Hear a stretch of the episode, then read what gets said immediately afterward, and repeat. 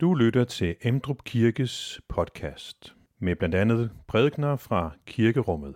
Du kan læse mere om Emdrup Kirke på emdrup kirke punktum d k.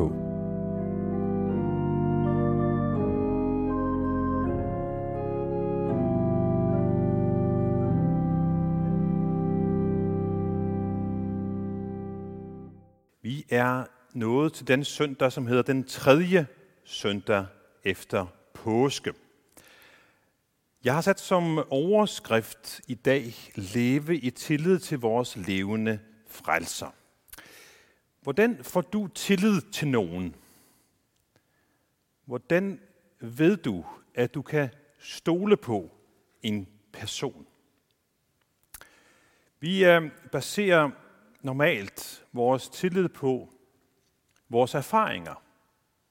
Hvis vi har erfaret, at den person, det handler om, holder sine løfter.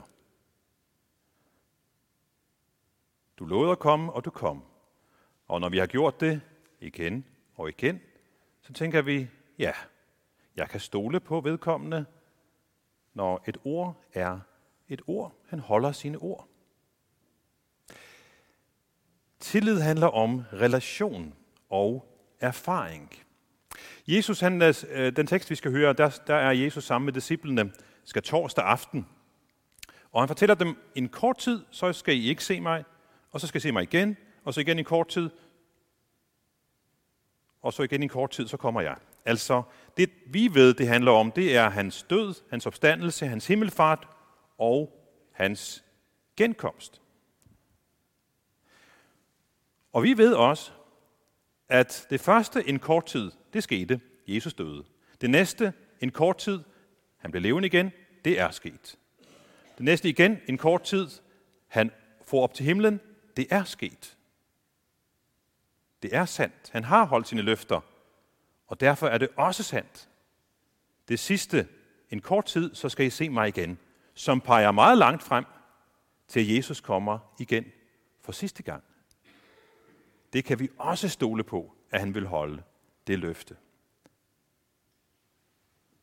Det er en personlig relation til ham. Et tillidsfuldt forhold, vi kan leve i. Leve i tillid til vores levende frelser. Velkommen til gudstjeneste.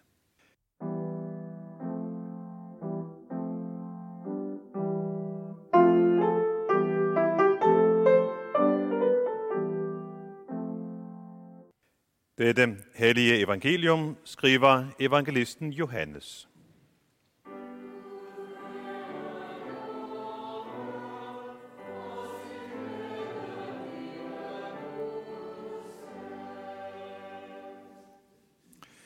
Jesus sagde, en kort tid, så ser I mig ikke længere, og er der en kort tid, så skal I se mig. Da sagde nogle af hans disciple til hinanden, hvad er meningen med det, han siger til os? En kort tid, så ser I mig ikke, og er der en kort tid, så skal I se mig.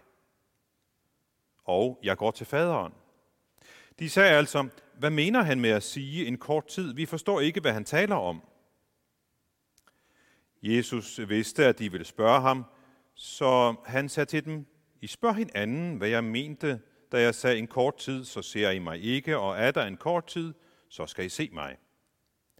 Sandelig, sandelig siger jeg jer, ja, I skal græde og klage, men verden skal glæde sig. I skal sørge, men jeres sorg skal blive til glæde. Når kvinden skal føde, har hun det svært, fordi hendes time er kommet. Men når hun har født sit barn, husker hun ikke mere sin trængsel af glæde over, at et menneske er født til verden. Også I sørger nu, men jeg skal se jer igen.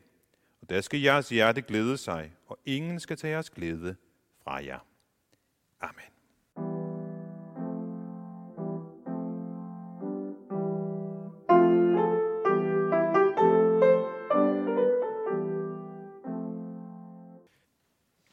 Jeg øh, læste her til morgen i øh, en bog, som hedder Det handler om tillid. Og øh, Der stod, at vi mennesker, vi mennesker bliver født med tillid til vores mor. Vi bliver født med tillid til vores mor. Og øh, forfatteren forklarede så, at øh, den oprindelige oldnordiske betydning af det engelske ord trust, det ord, som vi normalt oversætter med, med tillid, altså trust, det ord hænger sammen med et gammelt ord, som hedder tryst, som betyder trøst, altså at trøste. Så trust, trøst, trøst. Og sammenhængen synes så at være, at hos mor finder vi trøst. Og det er den altså betydningsbaggrund for ordet at stole på. Hos mor finder vi trøst, til mor har vi tillid. Det var den første påstand, forfatteren kom med. Så siger han, vi er altså født med tillid til vores mor, men resten af verden, resten af verden skal vi erfare, før vi kan bedømme den og have tillid eller mistillid til den. Undersøgelser har peget på, at øh, vores samfund her, det danske samfund, er i meget høj grad præget af tillid. En generel tillid til hinanden, tillid til samfundssystemet og til dels også til vores politikere. Jeg tror, at de fleste her i landet har en, en grundlæggende tillid til, at, øh, at systemet behandler os sådan i udgangspunktet meget, meget rimeligt. Det er jo bestemt ikke gældende for alle samfund. Det ved vi jo godt. Der er rigtig mange lande og samfund, som er præget af en generel mistillid. De lande for eksempel, hvor, hvor, man, øh, hvor der er udbredt korruption, der handler det jo om, at hvis jeg skal stole på, at den her medarbejder ved borgerservice, forestil jer, hvis I skulle møde op i borgerservice og have et nyt kørekort, og tænke, I er da ikke i tvivl om, at medarbejderen på den anden side af skranken, selvfølgelig giver jeg et kørekort, og det, det hele går for sig, som det skal. Men det er jo ikke tilfældet i mange lande. Så skulle vi lige have lidt med, og sådan, se her, du får lige, så glider det lidt nemmere med kørekortet. Det er vi ikke vant til. Vi stoler på medarbejderen på den anden side af skranken. Jeg behøver ikke at betale lidt ekstra for kørekortet. Selvfølgelig skal jeg betale for kørekortet, det skal alle andre. Det koster, hvad det bliver, hvis det skal opdateres, eller det pas, det handler om. Vi bliver ikke nødt til at smøre systemet for, for det, vi vil have. Vi stoler på hinanden. Og øh, for, for, for tiden så, øh, så har vi øh, gæster fra Færøerne. Min svoger er på besøg, han sidder også i kirken her. Og øh, øh, så skulle jeg vise ham, øh, hvordan vores alarm fungerer derhjemme. Fordi øh, vi har jo gjort os de erfaringer af verden omkring vores præstebolig, at der ikke er alle, vi kan have tillid til.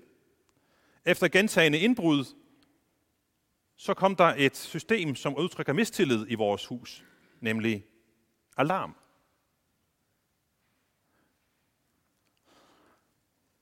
Og sådan er det. Det har så hjulpet på det. Vi har ikke haft indbrud siden. Vi fik alarm for snart mange år siden. Men alarm er jo et udtryk for mistillid. Jeg bliver nødt til at have en alarm for, at folk omkring mig, dem stoler jeg ikke nok på, til at jeg kan have døren stående åben. Og det var det, som jeg talte med min svoger om i den forbindelse, at på Færøerne, det med at have alarm på privathuse, jeg tror ikke det eneste hus på Færøerne har, der er måske nogle virksomheder, som har alarm, men privathuse med alarm, hmm, det tror jeg overhovedet ikke findes. Jeg kender i hvert fald ikke nogen privatperson på Færøerne, som har alarm. Og langt de fleste mennesker vil heller ikke låse deres hus. Måske låser de hoveddøren, men bagdøren er i hvert fald ikke låst. Og når man køber ind og parkerer bilen foran supermarkedet, hvorfor skulle man tage nøglen ud? Jeg, jeg har mange gange også oplevet, at endda bilen, den, den, de har ikke engang slukket for bilen. Motoren kører, jamen jeg skal bare lige ind og købe i ti minutter, det, det, det gør der ikke noget. Der er ikke en eneste, der kunne finde på at stjæle min bil. Nå, tillid og mistillid. Vi kan, som nævnt, ud fra den her bog, jeg nævnte, stole på vores mor. Det mener jo den her forfatter i hvert fald. Og, men resten af verden skal vi erfare os frem til. Kan vi stole på den og den person eller ej? For det er jo en grundlæggende del af vores liv, at vi har tillid til andre mennesker. Men det afgørende er, hvem er det så, vi kan have tillid til? Jesus sagde sidste søndag, eller i teksten sidste søndag, sagde Jesus, at han er den gode hyrde. Han vil gerne være ham, vi kan stole på. Vi skal have tillid til ham, og han brugte faktisk også meget energi på at opbygge tillid blandt apostlene, disciplene. Han ville være deres gode leder. For hvis ikke han havde deres tillid, så kunne han ikke lede dem på den, på den gode måde. For tillid er jo et grundlag for et godt lederskab. Og han var meget tålmodig, han underviste, han forklarede dem igen og igen. Samtidig så ved vi, at det ved alle dem, der har prøvet at være ledere i forskellige sammenhænge, at det er ikke muligt at forklare alt, så alle medarbejdere forstår alt, inden vi går videre til næste skridt. Hvis alle skal forstå alt, inden vi kan gå videre til næste skridt, så kommer vi sjældent nogen vegne. Der må en portion af tillid til lederen til. Og især dem, hvis dem man, ikke, man skal lede, ikke umiddelbart kan forstå øh, vejen frem. Jesus han siger det her til, til sine disciple skal torsdag aften. Han ved, at der ligger noget foran dem, som de ikke forstår. Og uanset hvor meget han forklarer dem, hvad der skal ske, så ved han også, at de vil ikke forstå det hele. Men de skal have tillid til ham. Han forklarer dem, at nu skal han forlade dem, og vi ved, at det handler om hans død. Så skal han komme tilbage, det er hans opstandelse, han skal forlade dem igen ved himmelfarten, og så til sidst komme igen. Og udfordringen for disciplene, det er, hvordan skulle de klare sig, når nu Jesus ikke længere ville være iblandt dem? Kunne de fortsætte med at have tillid til ham, når de ikke kunne se ham hele tiden? Det blev jo deres situation, men det er jo også vores situation. Kan vi have tillid til Jesus, som vi ikke kan se? Kan vi have tillid til ham, når vi sådan set kun kender ham igennem det, som disciplene har fortalt os i Det Nye Testamente, og ikke selv har set ham i virkeligheden? Jo, det kan vi. Det kan vi godt, fordi Jesus lovede os, at vi kunne få erfaringer med tillid til ham igennem hans tilstedeværelse i vores liv ved Helligånd.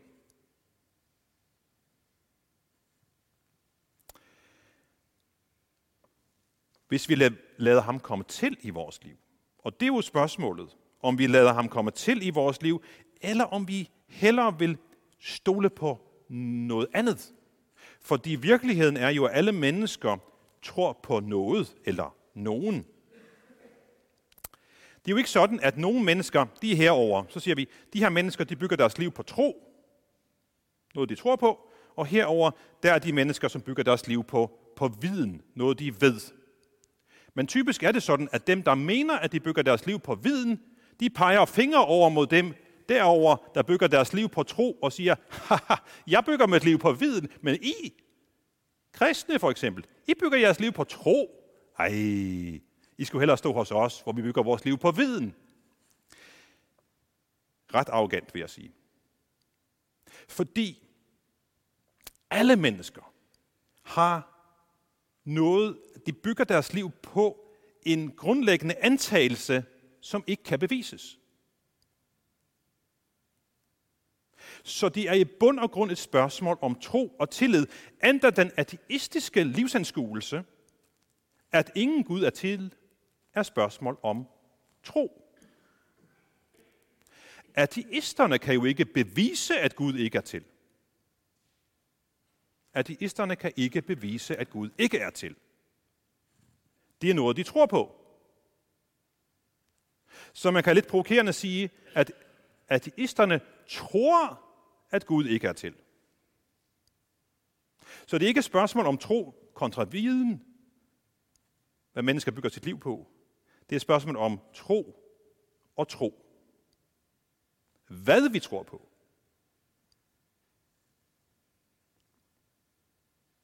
Hvem vi tror på. Og så kommer spørgsmålet til dig. Hvem tror du på? Hvem har du tillid til?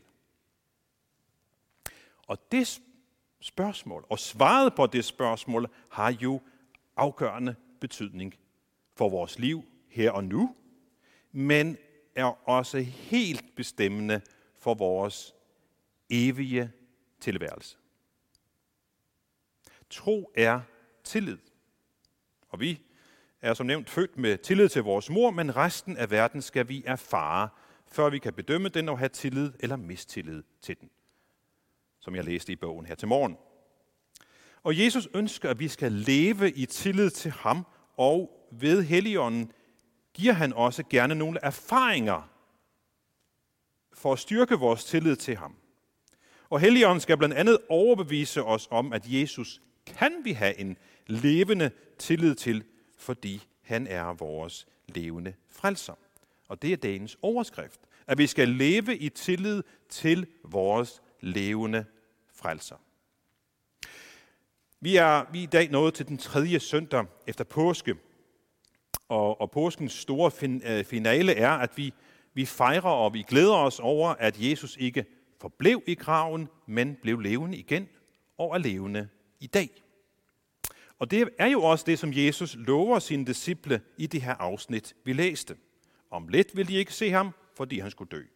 Det ville være en stor sorg for dem, men det ville ikke vare ved.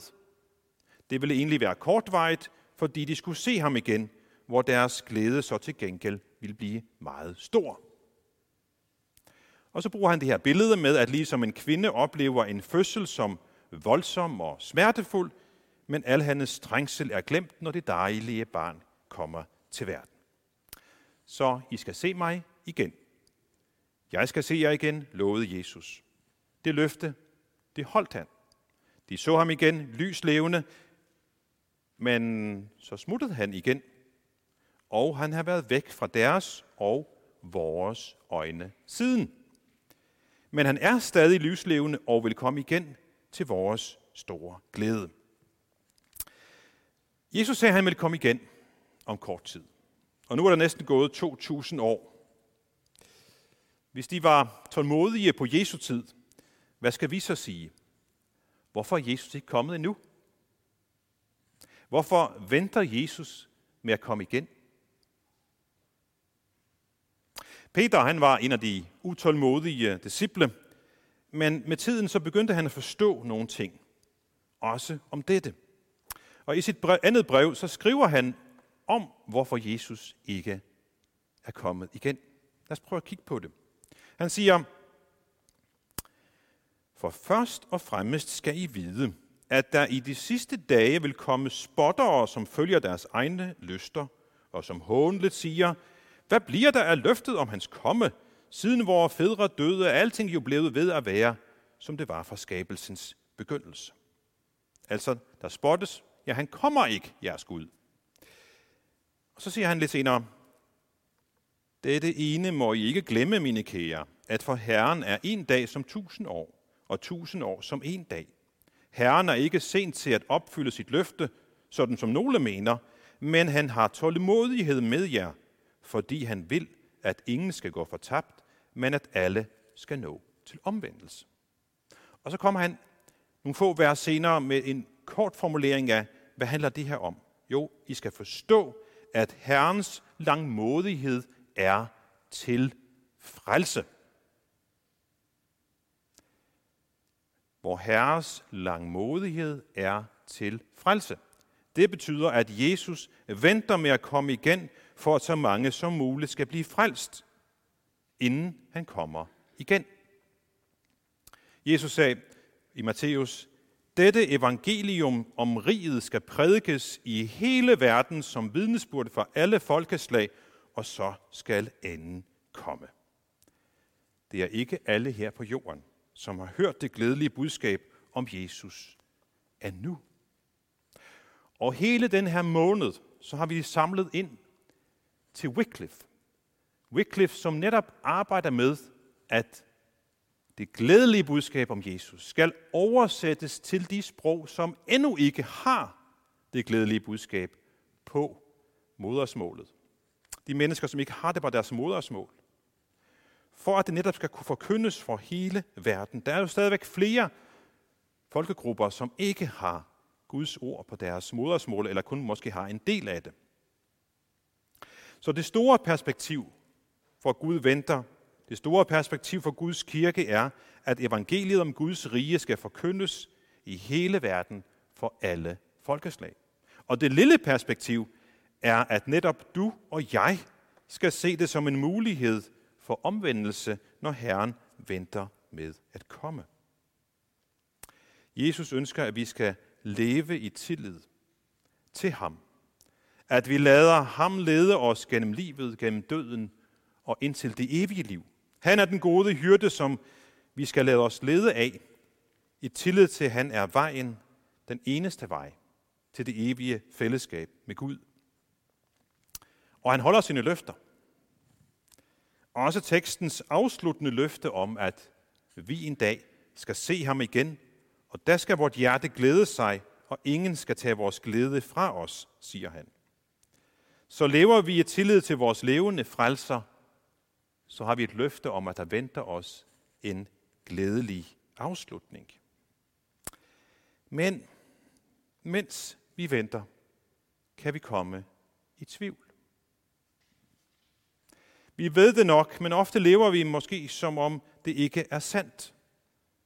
For det kan det virkelig passe. Er det ikke lidt for godt til at være sandt? Vi er så vant til, at alt det, som lyder for godt til at være sandt, det heller ikke er sandt. Og på den måde kan vi også komme i tvivl om, det virkelig kan passe, at Jesus er levende, at han blev levende igen, efter han havde været død, og derfor er levende hos os i dag, og en dag vil komme igen.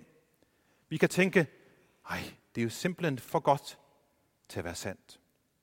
Og spørgsmålet er så, om vi bliver så opslugt af vores dagligdag, at vi glemmer vores øh, vor levende tillid til vores levende frelser. At vi ikke lader denne tillid præge vores liv, men i stedet bliver opslugt af vores daglige liv. Eller at vi måske ved det i vores hoved, at det er sandt, men at vi virkelig ikke vil bygge vores liv på det. Så vi opfører os, som de, om det ikke er sandt. Lad mig komme med et lille eksempel. Jeg er øh, del af en familie, hvor alle andre end mig går højt op i noget.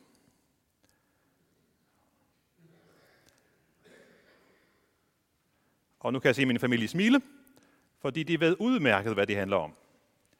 Jeg kan godt lide at løbe. De, resten af familien kan lide at løbe efter noget. Men det sjove er, så snart de har fanget det, så gider de ikke have det alligevel. Altså, bolden. Det handler om fodbold, ikke sandt? Når man øh, løber efter bolden, så sparker man den væk. Nå, men de går meget højt op i fodbold. Og, og nogle gange, er det, vi har sådan et fjernsyn, hvor man kan, hvor man kan trykke på pause, så man ligesom kan optage det, som bliver sendt.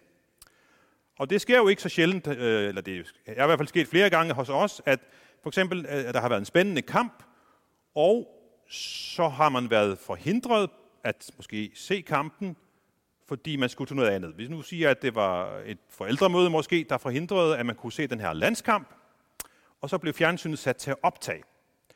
Men for at gøre det så spændende som muligt, når man så kommer hjem, så skal man selvfølgelig ikke vide resultatet på forhånd. Nej, selvom kampen er spillet. Så det man gør, er, at man tager sin mobiltelefon frem, åbner den app, der hedder LiveScore, og slukker for den, så den ikke sladrer med sine lyde om, nu var der et mål. Og det er jo sket, at man har glemt at slukke den, så er det ikke så smart. Eller nogen ville have, at den skulle være slukket, og en anden havde glemt at slukke den. Så nu forestiller vi os, at man har været til forældremøde, man har slukket for appen, så man ved faktisk ikke, at resultatet blev af den her meget, meget spændende kamp. Så kommer man hjem, og i døren, lad os forestille os, at det er min kone, der kommer hjem og i, var i forældremødet, og i døren bliver hun taget imod af vores søn, som siger, ah, sikken en kamp, det var i sidste øjeblik, at vi kom tilbage i kampen og vandt den.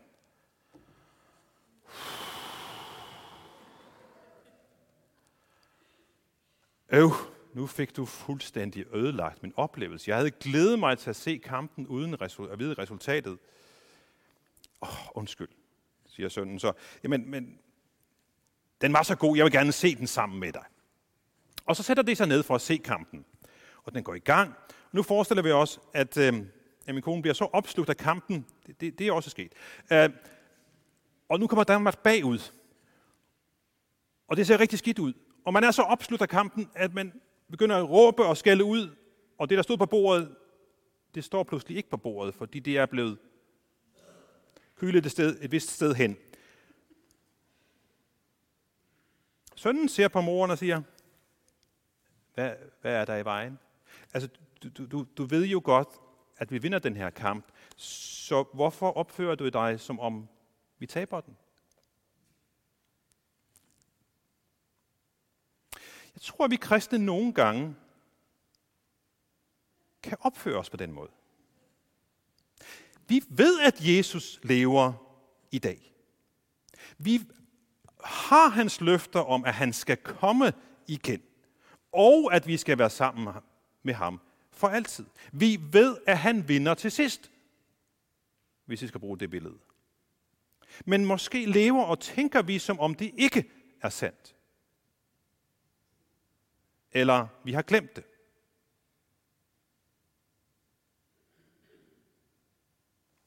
Lidt som fodboldkampen. I dette tilfælde er det jo gældende, at det, som ser ud til at være for godt til at være sandt, det er sandt. Du kan leve i tillid til din levende frelser og stole på ham, når han siger, jeg skal se jer igen, og der skal jeres hjerte glæde sig, og ingen skal tage jeres glæde fra jer. Det er sandt. Byg dit liv på det. Lev i den levende tillid til din levende frelser. Lad os rejse os. Og i fællesskab, vor Herres Jesu Kristi nåde, Guds kærlighed og Helligåndens fællesskab, være med os alle. Amen. Find flere podcast og læs mere på emdrup kirke punktum d k.